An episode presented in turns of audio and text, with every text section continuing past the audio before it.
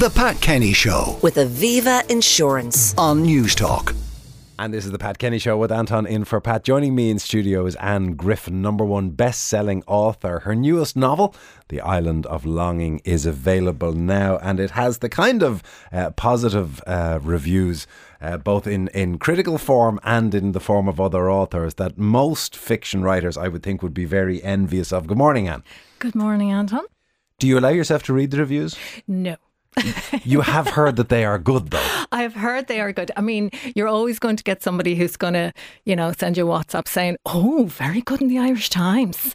Or, uh, you know, uh, so luckily this time around, I've had none of them that have said, oh, did you see that one in the Irish Times? Yeah, or even worse, the sympathy for an injury you haven't yet suffered. I was, oh, I hope you're doing okay. Yeah. Over yeah, what? well, exactly, exactly. Yes, I've got a few of those over, over the years. So, no, I don't read the reviews. They absolutely petrify me.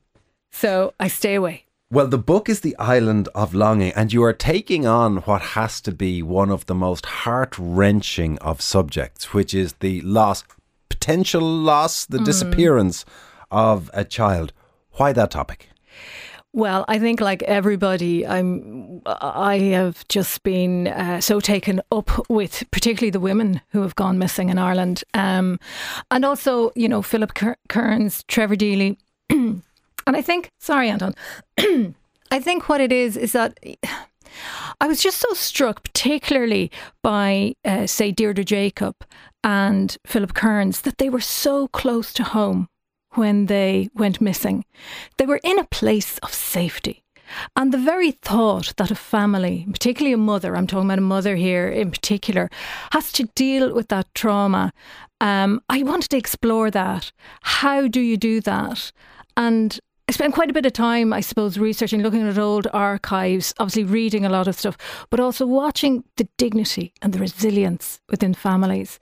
And that thing of resilience is interesting in the case of the mother in this instance Mm. because the, the the pull between the desire to stay hopeful and the desire to almost honor the person by believing that they are still alive, Mm. while all around you are trying to coax you back to what they see as reality. Exactly. And, uh, you know, I was just listening to Annie, McCa- Annie McCarrick's mother um, talk about how for many, many years she believed that Annie was still alive. And then she said eventually she, she gave it up. But in this story, yes, Rosie is, I mean, she literally declares war on the world in trying to find Saoirse and believes Saoirse is very, very much alive. Um, and I wanted to, I, you know, I felt that that's what I would do. I don't think there's any way I would not do that if my son, for example, went missing.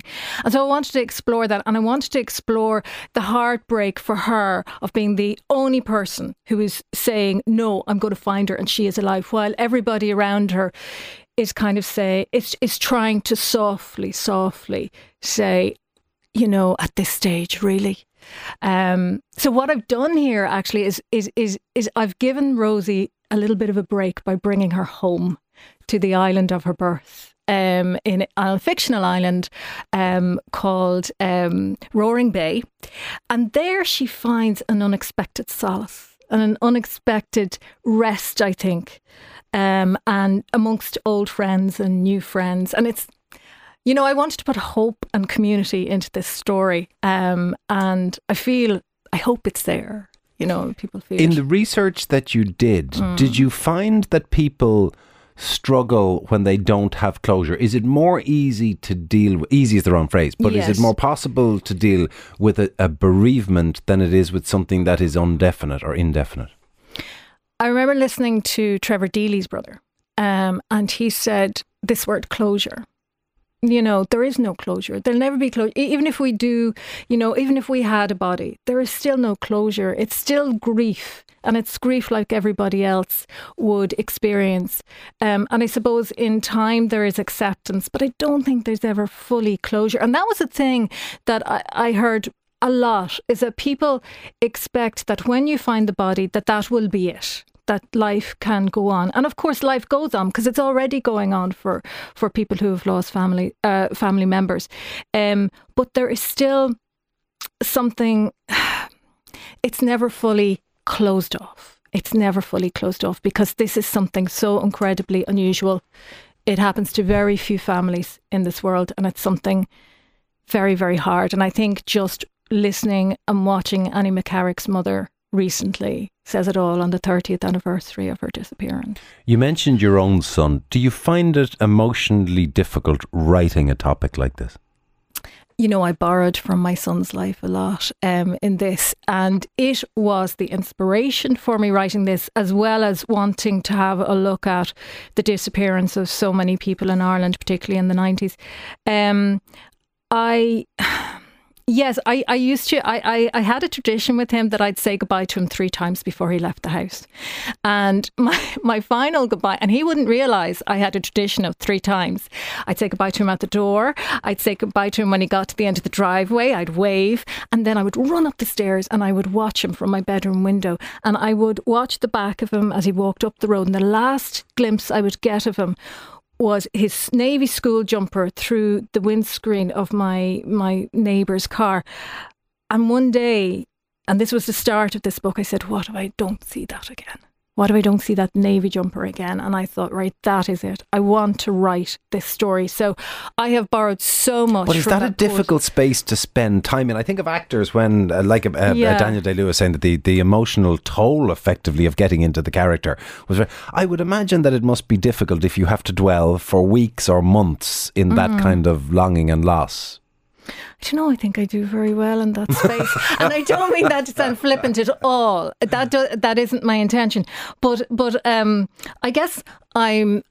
I kind of what I love is getting into the, the vulner who we are as human beings, what we suffer, our vulnerabilities. I also love the joy and and and the humor of life as well. So don't get me wrong. I'm, I mean, this is not.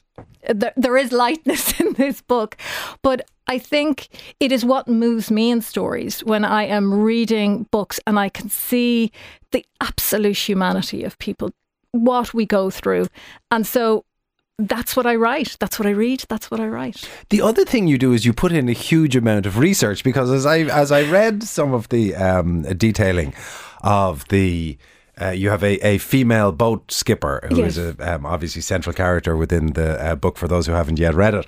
Um, and I thought, I wonder if you're not an experienced boat runner, how well you can. And then I discovered that you spent, you went and and shadowed Yeah. a female boat skipper. That's right. So I have a, a, a long and lovely um, ex, um, life and, and experience with uh, Cape Clear Island, which is a beautiful island off the off Cork, and there there is a female skipper, a wonderful woman, Neve, and she she spent two summers with me chatting to me uh, about what it was, what it is to be a female skipper in a very male dominated world. This is, it is statistically unusual, though not unheard Very, of. Yeah. Very. So, yes, I did a lot of research and it was great fun listening to her about her experiences among a lot of testosterone, as she'd say herself, and um, how she felt she had to, you know, she had to just be on top of her game all of the time. Um, and so it was a joy to speak with somebody, a woman who is just, you know, flying the flag uh, for women within uh, a male dominated industry. The other thing you do in the book, which I think it's the first time that I've seen it, is at the end you effectively give a bibliography of the source material that influenced you or gave you an insight into the area. Why?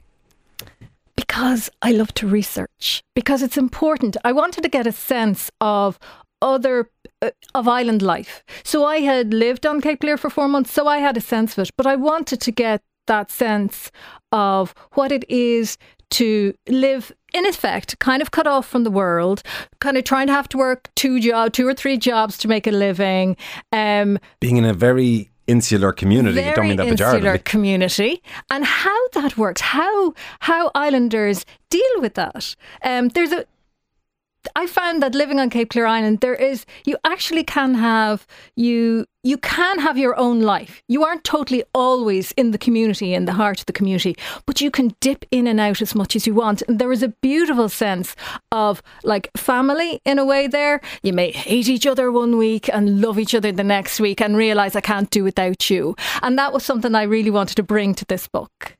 Well, this book is The Island of Longing. The author is Anne Griffin. I should say, as well as the, the very positive reviews, which you have not read, Anne. It is an Eason Book of the Month, as well as all is. that. Thank you very much for coming in this Anton, it's morning. been a pleasure. Thank you.